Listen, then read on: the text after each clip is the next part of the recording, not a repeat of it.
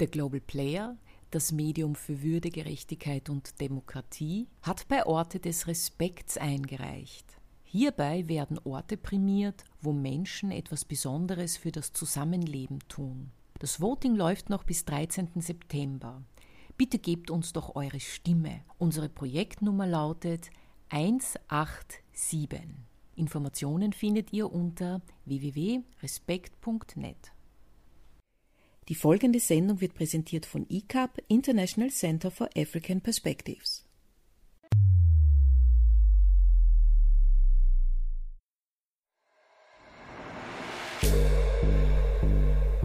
Paradigmenwechsel. Die Kolumne von Hubert Thurnhofer bei The Global Player. B und A, Belarus und Austria, so geht Politik. Vorige Woche war ich zur Eröffnung einer Ausstellung in Minsk, der Hauptstadt von Belarus. Als Kurator konnte ich 14 österreichische Künstler und Künstlerinnen für die Ausstellung Licht und Musik im renommierten National Center for Contemporary Art auswählen. Meine Kollegin Jelena wählte 13 Vertreter aus Belarus. Zurückgekehrt bin ich als Gefährder, denn für Belarus hat das österreichische Außenministerium die Reisewarnung Stufe 6 ausgesprochen. Reisewarnung wohlgemerkt und kein Reiseverbot. Ob ich wirklich mit dem Coronavirus heimgekehrt bin, werde ich nie wissen. Ich weigere mich nämlich, einen Test zu machen, dessen Aussagekraft zweifelhaft ist. So werde ich äh, zumindest nie Teil einer Statistik, deren Aussagekraft zweifelhaft ist. Die Frage, habe ich Corona oder nicht, bleibt somit ewig ungeklärt. Mit Sicherheit kann ich aber sagen, dass ich verschnupft zurückgekommen bin. Aber das hat andere Gründe, die ich euch heute erzählen will. Dies ist kein Bericht über meinen Gesundheitszustand, sondern über den Zustand der österreichischen Diplomatie. Man muss sich dabei vergegenwärtigen, eine Botschafterin ist die oberste Repräsentantin unseres Landes im jeweiligen Ausland. Das ist eine idealistische Annahme. Die Realität zeigt, eine Botschafterin ist die oberste Repräsentantin der Regierung eines Staates, den sie vertritt. Es gibt demnach keine Garantie, dass sie auch die Interessen des Volkes dieses Staates vertritt. Das muss man als Bürger dieses Landes ganz einfach hinnehmen. Wenn aber eine Botschafterin sogar gegen die Interessen ihres Volkes arbeitet, dann ist das ein Skandal, über den man nicht einfach hinweggehen kann. Botschafterin Aloysia Wörgötter beehrte am Mittwoch, 2. September, die Organisatoren der Ausstellung Light and Music im National Center for Contemporary Art NCCA mit ihrem Besuch. So würde es wohl das diplomatische Protokoll festhalten. Der folgende, völlig undiplomatische Bericht über diese Begegnung kann als Lehrstück dienen, was Diplomatie ist und warum in der Politik nichts weitergeht. Eine geschlagene Stunde lang beschäftigte die Botschafterin drei Mitarbeiter des Museums vom Direktor abwärts, dazu meine Kuratorenkollegin und mich, mit ihren Interventionen. Ich schlug vor, das Gespräch auf Englisch zu führen. Sie bat mich jedoch, ihre auf Deutsch vorgetragenen Aussagen auf Russisch zu übersetzen, was ich als höflicher Mensch zunächst akzeptiert habe. Seit der Präsidentschaftswahl am 9. August ist Belarus im Aufruhr. Das Volk ist in Aufbruchsstimmung, die Staatsmacht wehrt sich gegen das Volk und es ist nicht vorhersehbar, was heute oder morgen passieren wird.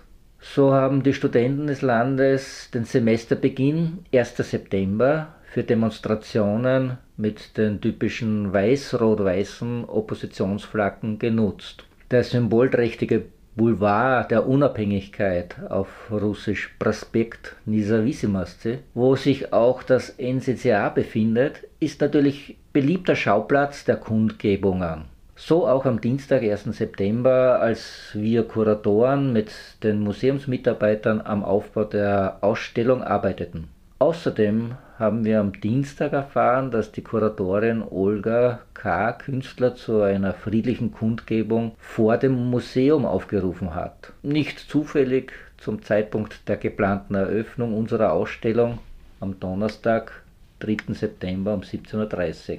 Die Botschafterin nahm den geplanten Event zum Anlass, um zu erklären, sie können nicht im Museum an einer Eröffnung teilnehmen, wenn vor dem Museum Künstler demonstrieren. Implikation und ausgesperrt werden. Vorgeschichte. Es war nach vorhergehender Interventionen äh, der Botschafterin vereinbart, dass aufgrund der in Österreich geforderten Corona-Maßnahmen die Teilnehmerzahl für die Eröffnung auf 100 beschränkt werde. Das NCCI erwartet bei ähnlichen Eröffnungen 200 bis 300 Besucher. Nun hatte die Botschafterin die grenzgeniale Idee, sie wolle die 30 Einladungen, das Kontingent der Botschaft, das sie angeblich zu spät erhalten habe und deshalb nicht versenden konnte, an die Demonstranten verteilen. Der Museumsdirektor, im Hauptberuf selbst Künstler, antwortete spontan darauf, er könne nicht zulassen, dass Provokationen im Museum passierten. Hintergrund. Wenige Tage zuvor wurden der Direktor und die Mitarbeiter eines Theaters entlassen, weil der Direktor Protestkundgebungen in seinem Haus zugelassen hat. Somit stand nun die Forderung nach einem Dialog gegen die Vermeidung von Provokation. An der Stelle erklärte ich, dass ich es ablehne, als Dolmetscher, der in seiner Funktion neutral sein muss, zu fungieren, weil ich eine Position als Kurator einnehme. Diese Position habe ich umgehend artikuliert. Ich muss darauf hinweisen, dass hier im Museum dank der laufenden Ausstellung bereits ein Dialog stattfindet. Ein Dialog zwischen A wie Austria und B wie Belarus. Ein Dialog verschiedener künstlerischer und politischer Positionen. Der Dialog findet nicht nur auf der Straße statt, auch die Künstler der Ausstellung stehen dem Regime kritisch gegenüber. Die Botschafterin sagte daraufhin, sie können nicht als Organisatorin dieser Ausstellung auftreten, wo es zu Verhaftungen von Demonstranten kommen könnte. Dies könne in internationalen Medien ein schlechtes Licht auf Österreich werfen. Ich wies die Botschafterin umgehend darauf hin, dass die österreichische Botschaft diese Ausstellung nicht organisiert habe, sondern lediglich unterstütze. So steht es auch in allen Ankündigungen mit Unterstützung der österreichischen Botschaft. Für die Organisation ist allein das Museum mit den beiden Kuratoren zuständig. Weiterhin standen zwei rein spekulative Annahmen im Raum. Erstens, OMON, Spezialeinheiten der Polizei, könnten Demonstranten wie derzeit täglich willkürlich auf der Straße vor dem Museum verhaften und Österreich würde diesen in der laufenden Ausstellung keinen Schutz gewähren. Die zweite rein spekulative Annahme, dass es sich dabei um äh, eine gezielte Provokation handle. Meine Bewertung. Annahme 1 ist falsch, weil das NCCA kein Territorium Österreichs ist, egal welche Ausstellung mit wessen Unterstützung dort läuft. Die Annahme 2 ist falsch, weil Provokation als Begriff für eine friedliche Kundgebung lediglich eine Deutung des Omon ist und kein Faktum. Faktum ist, dass alle Teilnehmer der Ausstellung Licht und Musik die Demokratiebewegung unterstützen und deshalb auch die friedliche Kundgebung befürworten. Eine Künstlerin der Ausstellung nahm sogar daran teil. Nach genauerer Recherche hat die Vizedirektorin des Museums sogar ein Dokument der Organisatoren gefunden, in dem sie den geplanten friedlichen Ablauf der Kundgebung detailliert offenlegen. In der Diskussion dieser beiden spekulativen Annahmen, die natürlich im Sande verlaufen musste, fand die Botschafterin die nächste originelle Wendung. Sie sei auch für die Sicherheit des österreichischen Kurators, also meiner Wenigkeit, verantwortlich. Sie wollte deshalb vom Direktor des Museums wissen, welche Sicherheitsgarantien er für mich geben könne. Ich konterte umgehend Sergei ist Direktor des Museums, nicht Vorsitzender der Miliz dieses Bezirks. Von ihm Sicherheitsgarantien zu verlangen ist absurd und ich verwehre mich dagegen, als Vorwand für Ihre Entscheidungen benutzt zu werden. Der Direktor erklärte sachlich, er selbst sei bereit, mit den Demonstranten zu sprechen. Im Museum habe es noch nie Probleme gegeben. Die Botschafterin lenkte ein, diese Erklärung würde erreichen und äh, bestärkte ihre Position, sie könne unter den gegebenen Umständen nicht an der Eröffnung teilnehmen, denn die Reputation Österreichs wäre sonst gefährdet. Somit fällt auch das Buffet aus. Die Botschafterin hatte vorher die Bereitstellung von österreichischem Wein zur Eröffnung zugesagt. Ich war froh, dass das sogenannte Gespräch seit Juli die letzte von zahlreichen völlig überflüssigen Interventionen der Botschafterin vorbei war. Völlig überflüssig, weil keine einzige Intervention daran orientiert war, wie die Botschaft die Ausstellung unterstützen könne, sondern einzig und allein darauf ausgerichtet war, wie die Botschafterin persönlich diese Veranstaltung nutzen könne, um sich selbst zu profilieren. Abgesehen vom Transport der Bilder durch den Botschaftskurier hat die Botschafterin absolut nichts zur Förderung der Ausstellung beigetragen.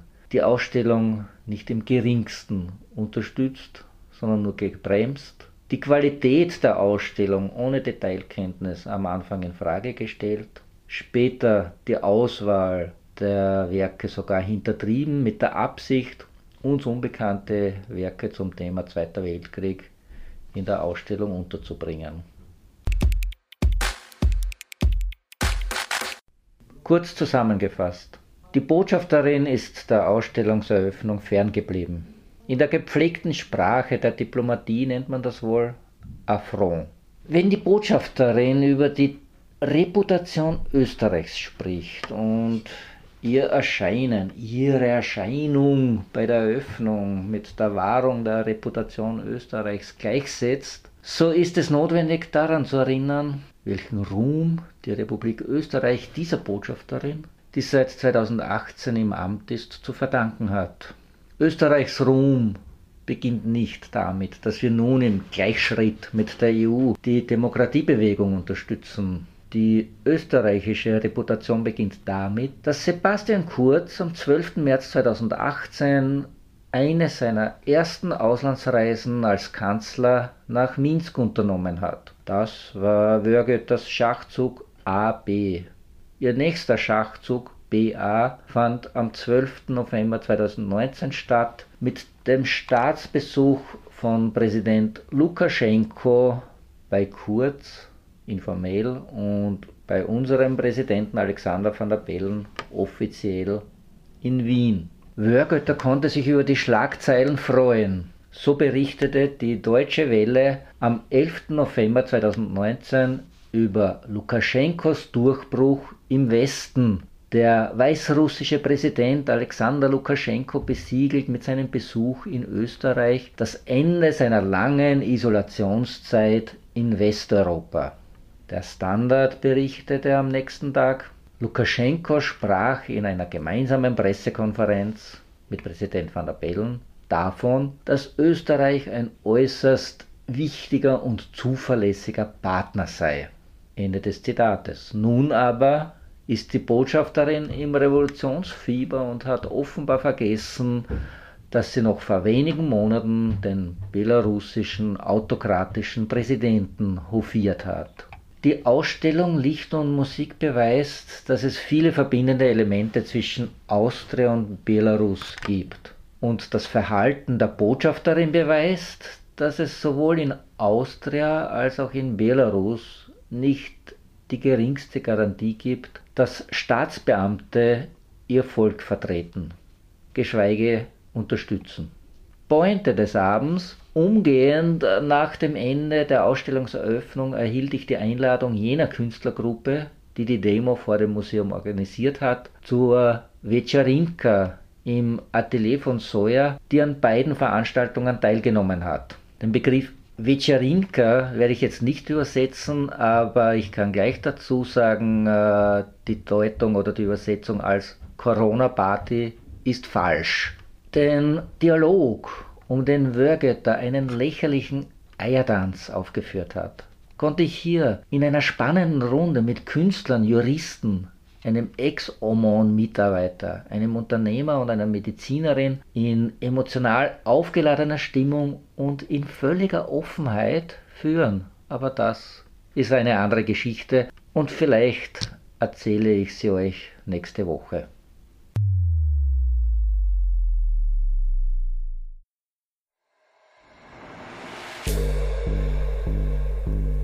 Paradigmenwechsel.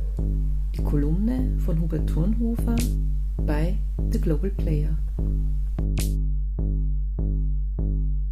The Global Player, das Medium für Würde, Gerechtigkeit und Demokratie, hat bei Orte des Respekts eingereicht. Hierbei werden Orte prämiert, wo Menschen etwas Besonderes für das Zusammenleben tun. Das Voting läuft noch bis 13. September. Bitte gebt uns doch eure Stimme. Unsere Projektnummer lautet 187. Informationen findet ihr unter www.respekt.net.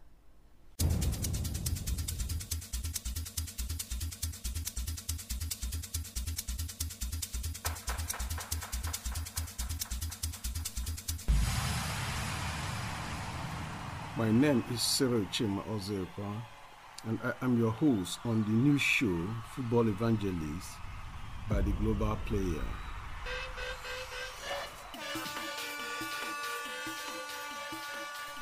In this program, you will get the updates, insights, and analysis of the Amateur Football League in Vienna. Stay tuned.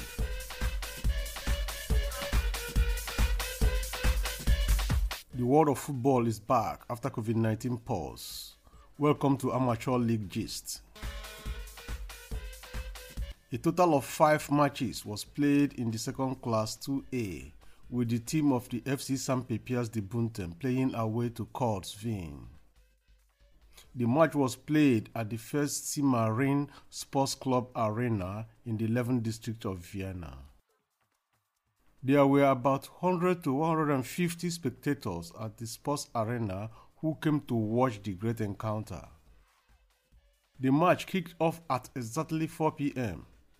The two sides displayed a high degree of fair play and know how in the tight game that ends in favor of the FC Sans Pepias de Bunten. 0 to 1.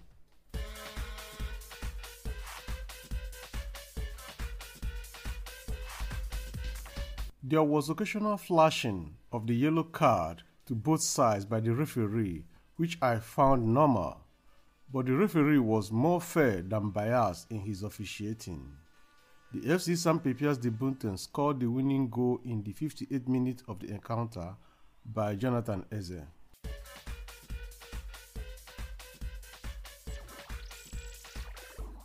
In the other matches, KXC Caucasus won against KSV Freiheit 8 to 1, while Dynamo Medellin lost 2 to 6 against FC Fateh. XC Delta lost at home to Lokomotiv Vienna by 1 goal to 4, while Eintracht Vienna defeated Insatsdorfer Jungen 4 to 2. Very interesting. Still at Simaringa Hauptstraße 209 to 211. The FC Sans Pepias reserve team defeated their course reserve team counterpart by 3 goals to 1. Both matches were played on the synthetic turf of the Sports Plus. Beautiful arena, well secured, not as big as Enschopel Stadium, but a class of its own, with many sports advertisements, sports business banners surrounding the main stadium. But the banner that interested me most there is that of Uteborg Fruit Links project, with slogans like Damit Fruitlinge eine Chance haben, and another slogan that goes this way Glaubens die Leute kommen zu uns wegen dem schönen Wetter, Uteborg, that's Mama Africa. Clear integration by participation through sports, FC Sans de Bunten, Kors Football FC Uteborg, FC Augustin, FC Schmetterling, NAFA, etc., etc. Since last week till now, many stadia in European nations are either playing host to another national team or vice versa. There are lots of surprises and trails since last week, but no football hooliganism by the ultras, such as name calling, physical or verbal abuses, etc., etc. But whichever way you see the game, sometimes without supporters club and well-wishers in the field of play to give their support to their darling team, it is like playing in the cemetery, that is playing in isolation. The Austrian men national football team played host to their Romanian counterpart at Klagenfurt yesterday, the 7th of September 2020, and the Austrian national team lost narrowly by two goals to three against the Romanian team. The team of Norway, which is also in the same group, went away to Northern Ireland, where they won 5 to 1. In last week's encounter between Austrian national team and that of Norway, the Austrian national team defeated Norway 2 to 1 in a fantastic away trail. While the match of yesterday ended in favor of the Romanians national team due to defensive errors. The chance of qualifying in the group is still 50 50 to all. Thank you, dear listeners, and see you next week, same time, same station. Remain blessed.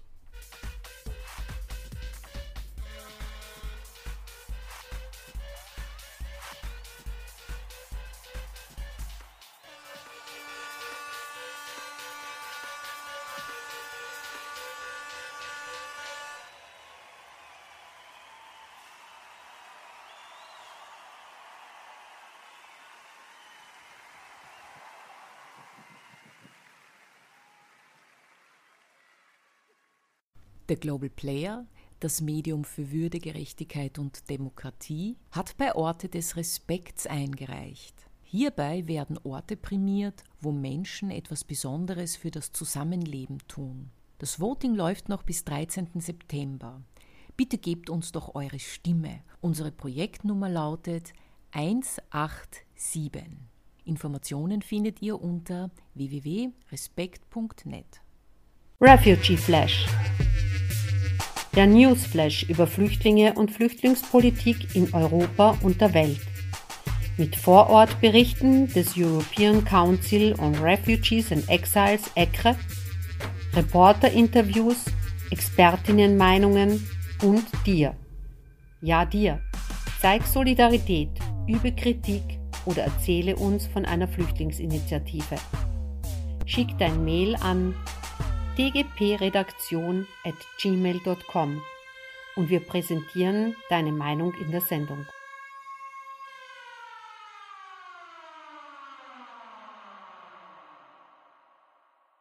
Rechtzeitig zum Schulstart veröffentlichte das UN-Flüchtlingshilfswerk UNHCR am 3. September ihren Bericht Coming Together for Refugee Education Zusammenkommen für die Flüchtlingsbildung, der die negativen Auswirkungen der Covid-19-Pandemie auf die Schul-, Universitäts- und Lernsituation von Flüchtlingskindern und Jugendlichen beleuchtet.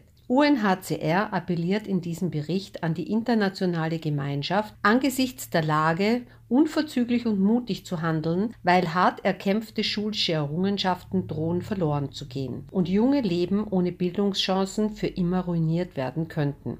Unterstützung erhält die Projektinitiative von der Vodafone Stiftung und dem UNHCR-Botschafter und Fußballer Mohamed Salah. Die Unterstützer betonen, dass die Gewährleistung einer qualitativ hochwertigen Bildung heute weniger Armut und morgen weniger Leid bedeutet.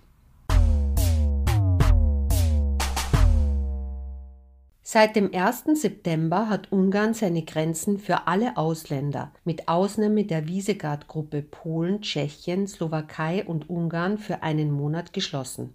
Die Schließung wurde als Covid-19-Maßnahme eingeführt, weil, so der Kabinettschef von Premierminister Viktor Orban, Gergelie Güljasch, die Gefahr der Einschleppung des Virus besteht und die meisten Neuinfektionen ausländischen Ursprungs sind.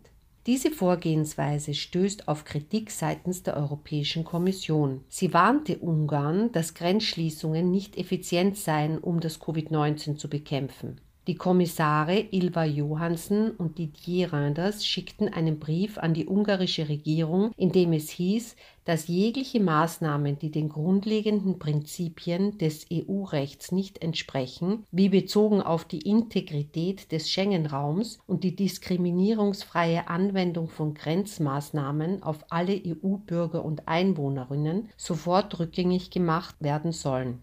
Ungarn hatte als Reaktion auf ein Urteil des Gerichtshofs der Europäischen Union im Mai, das die Inhaftierung von Asylsuchenden in den Transitzonen an der ungarischen Grenze zu Serbien für unrechtmäßig erklärt hatte, die umstrittenen Transitzonen geschlossen und ein neues Asylsystem eingeführt. Experten beurteilen das Vorgehen Ungarns als de facto Austritt aus dem gemeinsamen europäischen Asylsystem GEAS.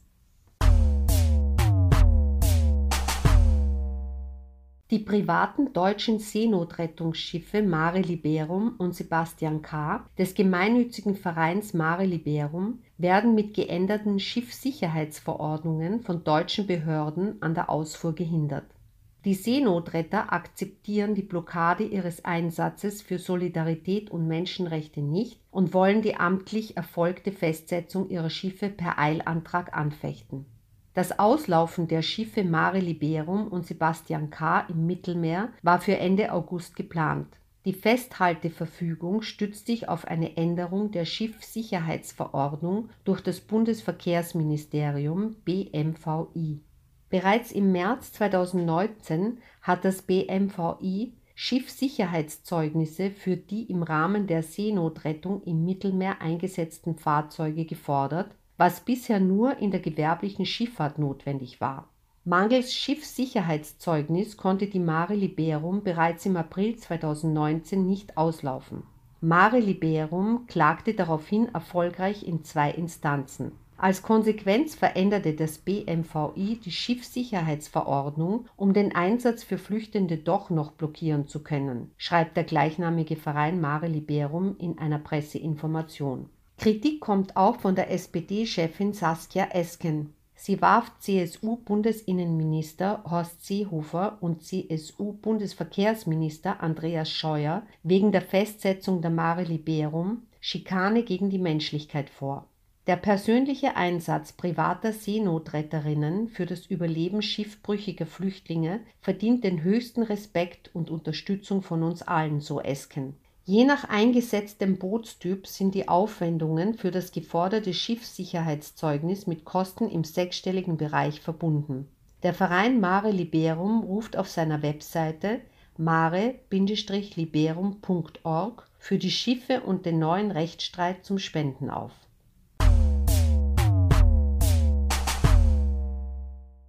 Im Flüchtlingslager Moria auf der griechischen Insel Lesbos ist der erste Corona-Fall registriert worden. Laut dem Nachrichtenmagazin Spiegel handelt es sich um einen 40-jährigen anerkannten Flüchtling aus Somalia, der im Sommer nach Athen gereist war und später freiwillig nach Moria zurückkehrte, weil er in Athen keine Arbeit fand. Für die kommenden zwei Wochen wird das Lager unter Quarantäne gestellt. Um eine Ausbreitung des Virus zu verhindern, müssen die Geflüchteten innerhalb eines von der Polizei kontrollierten Umkreises bleiben. Seit Monaten herrschen strenge Ausgangsbeschränkungen für Flüchtlinge von Moria. Über 12.000 Geflüchtete leben im Camp Moria ohne fließendes Wasser oder Elektrizität, unter unmenschlichen Bedingungen, wie vielfach kolportiert wurde die notwendigen Schutzmaßnahmen vor einer Covid-19-Infektion, Distanz zu halten, sich ausreichend die Hände zu waschen, sind fast unmöglich einzuhalten.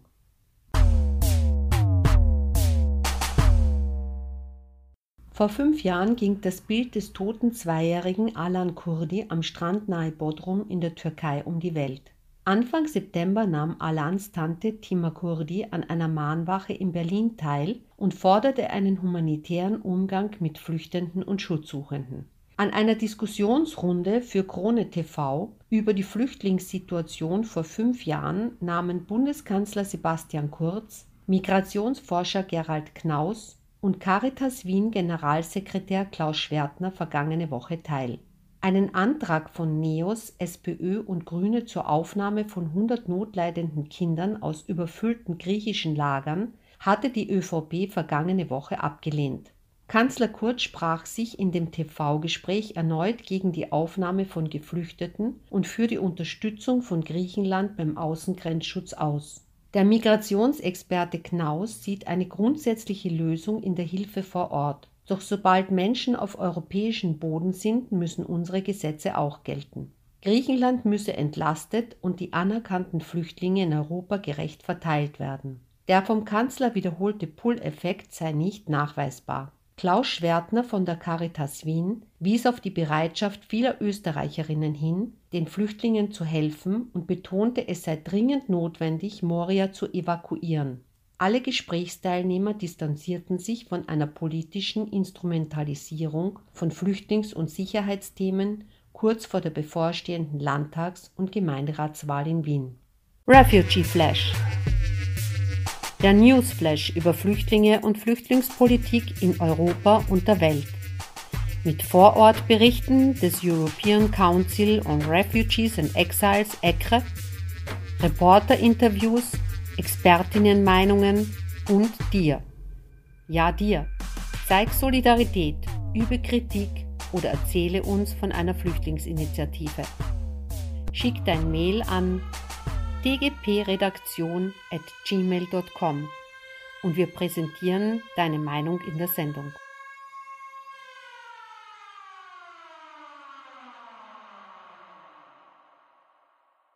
Der Global Player, das Medium für Würde, Gerechtigkeit und Demokratie, hat bei Orte des Respekts eingereicht. Hierbei werden Orte prämiert, wo Menschen etwas Besonderes für das Zusammenleben tun. Das Voting läuft noch bis 13. September. Bitte gebt uns doch eure Stimme. Unsere Projektnummer lautet 187. Informationen findet ihr unter www.respekt.net. Global Transformations Die Welt verändert sich. Global Transformations beobachtet Forschung, Initiativen und Projekte für umweltbewusstes Wirtschaften mit Susanne Beth bei The Global Player. Der oberste Gerichtshof in Kalifornien hat im Streitfall um den glyphosathaltigen Unkrautvernichter Roundup von Bayer dem Kläger Johnson in dritter Instanz 20,5 Millionen Dollar zugesprochen, da das Mittel das Non-Hodgkin-Lymphom verursacht und zum Verlust der Lebensfreude geführt habe Bayer hat Berufung gegen das Urteil eingelegt, da das Herbizid von den US-Aufsichtsbehörden seit langem als sicher für die Verwendung durch Menschen eingestuft worden war. Ende Juni hatte Bayer sich mit weiteren Klägern auf einen Vergleich im Ausmaß von ca. 11 Milliarden Dollar geeinigt. Die Klagewelle begann mit Bayers etwa 63 Milliarden teuren Übernahme des Glyphosat-Entwicklers Monsanto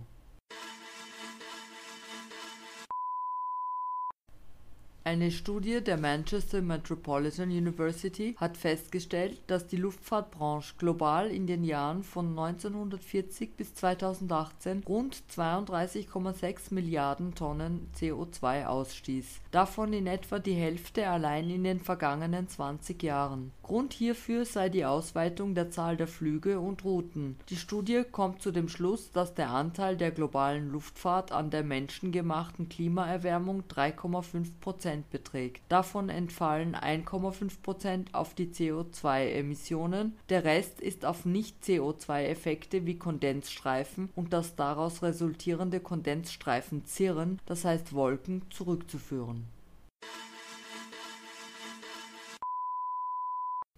Die European Investment Bank und die Unicredit Bank Austria finanzieren die Entwicklung von Österreichs größten Windfarmen in einem Bemühen, die österreichische Wirtschaft nachhaltiger und klimafreundlicher zu machen. Bis zum Jahr 2030 strebt Österreich an, den gesamten Energiebedarf durch erneuerbare Energien zu decken. Die Errichtung der neuen Windfarmen wird mit Investitionen in der Höhe von 143 Millionen Euro finanziert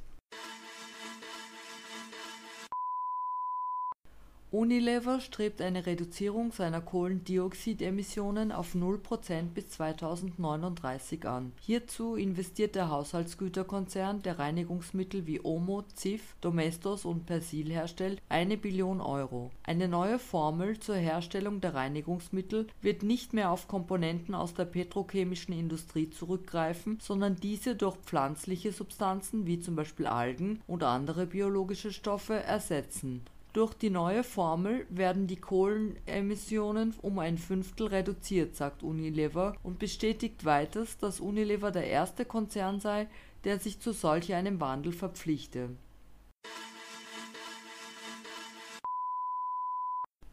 Die französische Regierung hat Einzelheiten zu ihrem 100 Billionen Euro schweren Stimulusplan bekannt gegeben. Um die Auswirkungen der Corona-Krise abzufedern, sieht der französische Relaunch vor, 35 Billionen Euro in die Wettbewerbskompetenz zu investieren, weitere 30 Billionen sollen in umweltfreundliche Energiesysteme fließen, die restlichen 25 Billionen werden für die Sicherung der Arbeitsplätze aufgewendet der französische Premier Jean Castex hofft, dass der Plan bis 2021 160.000 neue Jobs schafft und dem Jobverlust entgegenwirkt. Global Transformations Die Welt verändert sich. Global Transformations beobachtet Forschung, Initiativen und Projekte für umweltbewusstes Wirtschaften. Mit Susanne B. bei The Global Player. Der Global Player, das Medium für Würde, Gerechtigkeit und Demokratie, hat bei Orte des Respekts eingereicht. Hierbei werden Orte prämiert, wo Menschen etwas Besonderes für das Zusammenleben tun. Das Voting läuft noch bis 13. September. Bitte gebt uns doch eure Stimme. Unsere Projektnummer lautet 187. Informationen findet ihr unter www.respekt.net. Sie hörten eine Sendung von Radio ICAP, International Center for African Perspectives. Radio ICAP immer dienstags von 19 bis 20 Uhr auf Radio Orange 94.0 MHz oder im Livestream unter www.o94.at. Die folgende Sendung wird präsentiert von ICAP, International Center for African Perspectives.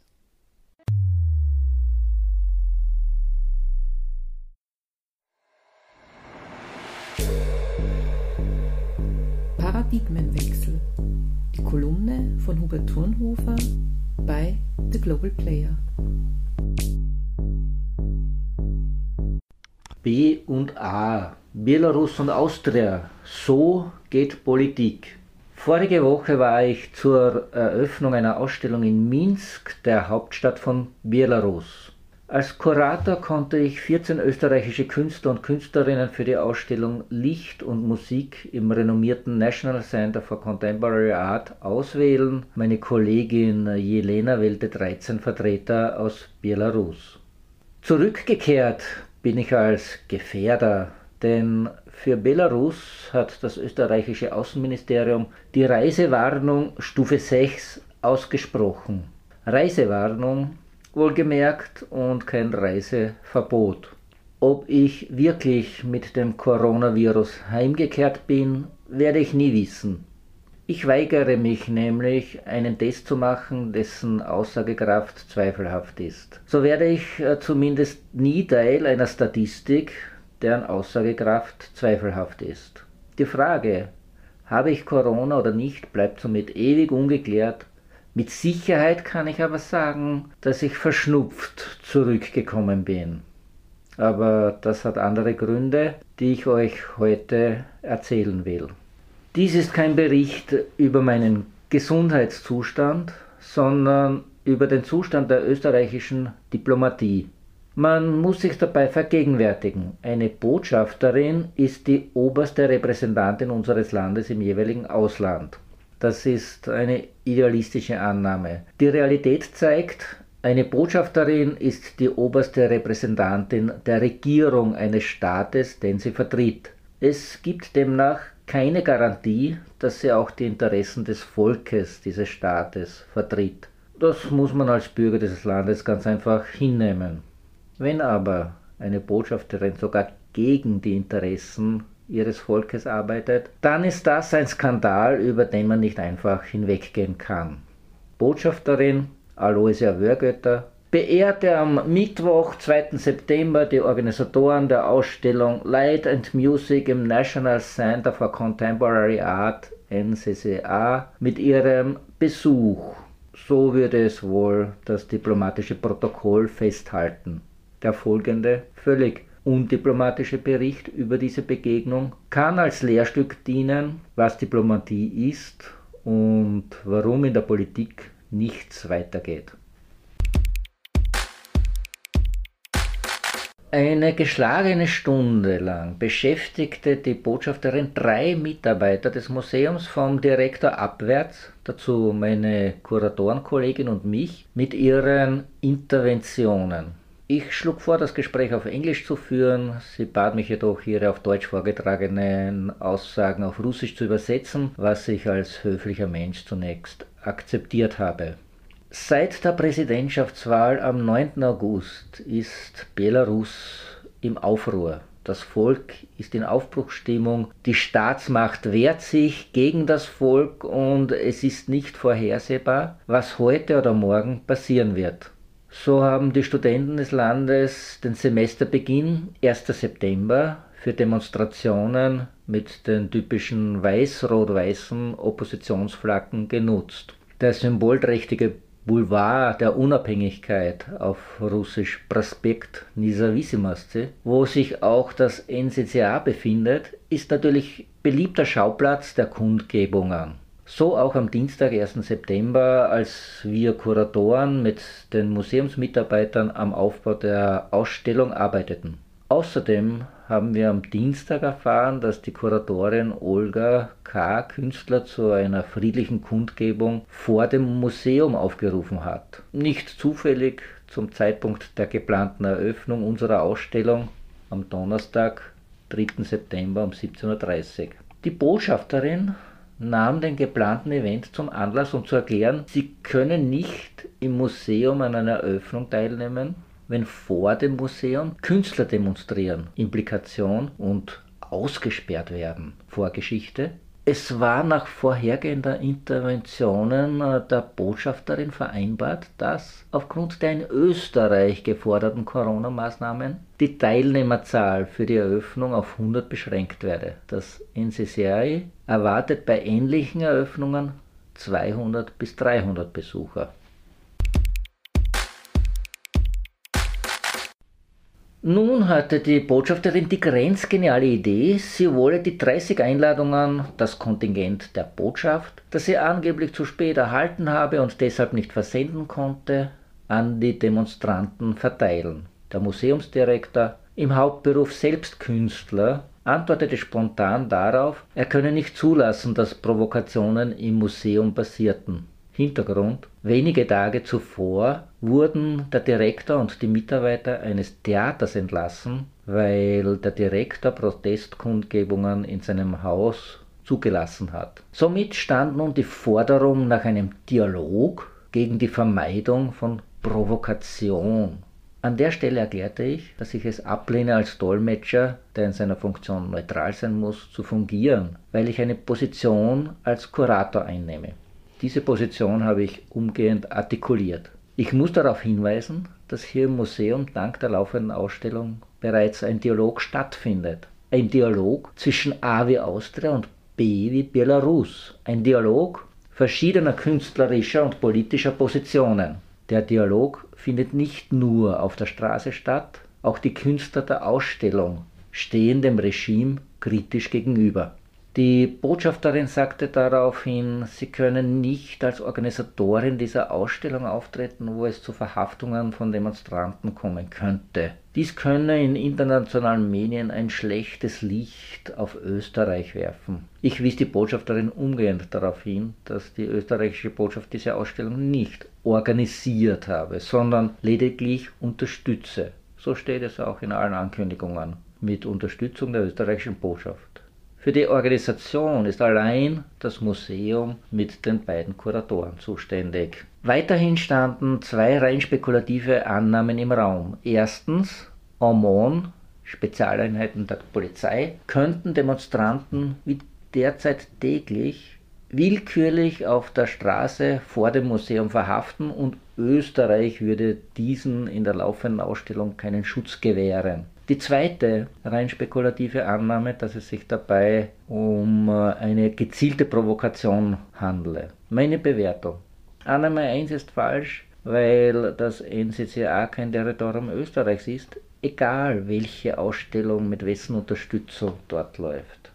Die Annahme 2 ist falsch, weil Provokation als Begriff für eine friedliche Kundgebung lediglich eine Deutung des Omon ist und kein Faktum. Faktum ist, dass alle Teilnehmer der Ausstellung Licht und Musik die Demokratiebewegung unterstützen und deshalb auch die friedliche Kundgebung befürworten. Eine Künstlerin der Ausstellung nahm sogar daran teil. Nach genauerer Recherche hat die Vizedirektorin des Museums sogar ein Dokument der Organisatoren gefunden, in dem sie den geplanten friedlichen Ablauf der Kundgebung detailliert offenlegen. In der Diskussion dieser beiden spekulativen Annahmen, die natürlich im Sande verlaufen musste, fand die Botschafterin die nächste originelle Wendung. Sie sei auch für die Sicherheit des österreichischen Kurators, also meiner Wenigkeit, verantwortlich. Sie wollte deshalb vom Direktor des Museums wissen, welche Sicherheitsgarantien er für mich geben könne.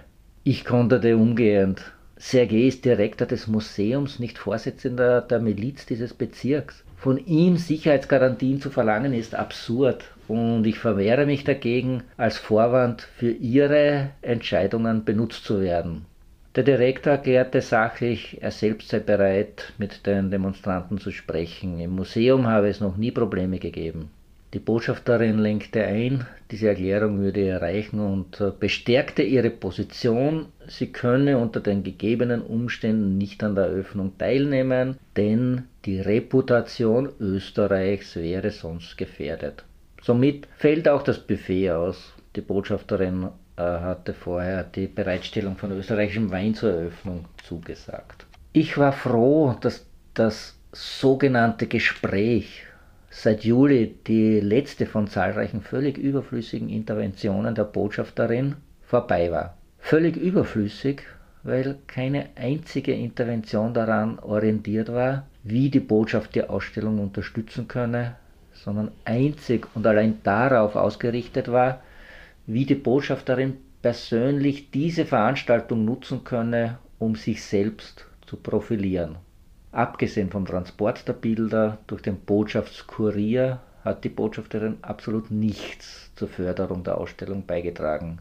Die Ausstellung nicht im geringsten unterstützt, sondern nur gebremst. Die Qualität der Ausstellung ohne Detailkenntnis am Anfang in Frage gestellt. Später die Auswahl der Werke sogar hintertrieben mit der Absicht, uns unbekannte Werke zum Thema Zweiter Weltkrieg in der Ausstellung unterzubringen. Kurz zusammengefasst. Die Botschafterin ist der Ausstellungseröffnung ferngeblieben. In der gepflegten Sprache der Diplomatie nennt man das wohl Affront. Wenn die Botschafterin über die Reputation Österreichs spricht und ihr Erscheinen, ihre Erscheinung bei der Eröffnung mit der Wahrung der Reputation Österreichs gleichsetzt, so ist es notwendig daran zu erinnern, welchen Ruhm die Republik Österreich dieser Botschafterin, die seit 2018 im Amt ist, zu verdanken hat. Österreichs Ruhm beginnt nicht damit, dass wir nun im Gleichschritt mit der EU die Demokratiebewegung unterstützen, die österreichische Reputation beginnt damit, dass Sebastian Kurz am 12. März 2018 eine seiner ersten Auslandsreisen als Kanzler nach Minsk unternommen hat. Das war Wörgöters Schachzug AB.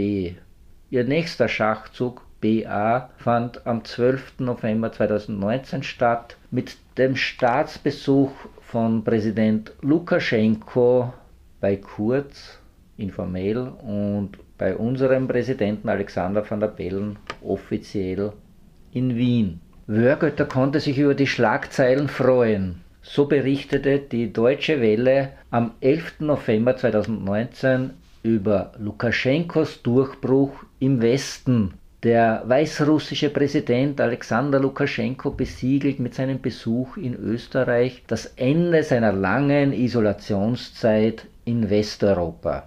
Der Standard berichtete am nächsten Tag, Lukaschenko sprach in einer gemeinsamen Pressekonferenz mit Präsident van der Bellen davon, dass Österreich ein äußerst wichtiger und zuverlässiger Partner sei.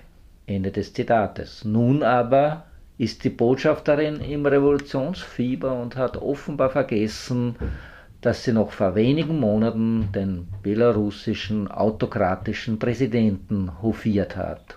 Die Ausstellung Licht und Musik beweist, dass es viele verbindende Elemente zwischen Austria und Belarus gibt. Und das Verhalten der Botschafterin beweist, dass es sowohl in Austria als auch in Belarus nicht die geringste Garantie gibt, dass Staatsbeamte ihr Volk vertreten, geschweige unterstützen. Pointe des Abends, umgehend nach dem Ende der Ausstellungseröffnung erhielt ich die Einladung jener Künstlergruppe, die die Demo vor dem Museum organisiert hat, zur Večerinka im Atelier von Soja, die an beiden Veranstaltungen teilgenommen hat. Den Begriff Večerinka werde ich jetzt nicht übersetzen, aber ich kann gleich dazu sagen, äh, die Deutung oder die Übersetzung als Corona-Party ist falsch. Den Dialog, um den Wörgötter einen lächerlichen Eiertanz aufgeführt hat, konnte ich hier in einer spannenden Runde mit Künstlern, Juristen, einem Ex-Omon-Mitarbeiter, einem Unternehmer und einer Medizinerin in emotional aufgeladener Stimmung und in völliger Offenheit führen. Aber das ist eine andere Geschichte und vielleicht erzähle ich sie euch nächste Woche.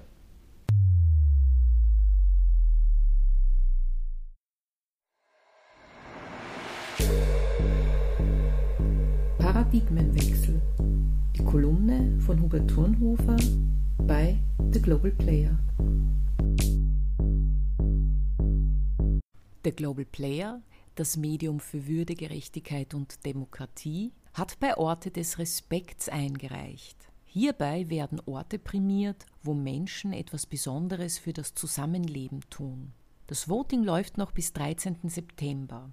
Bitte gebt uns doch eure Stimme. Unsere Projektnummer lautet 187. Informationen findet ihr unter www.respekt.net.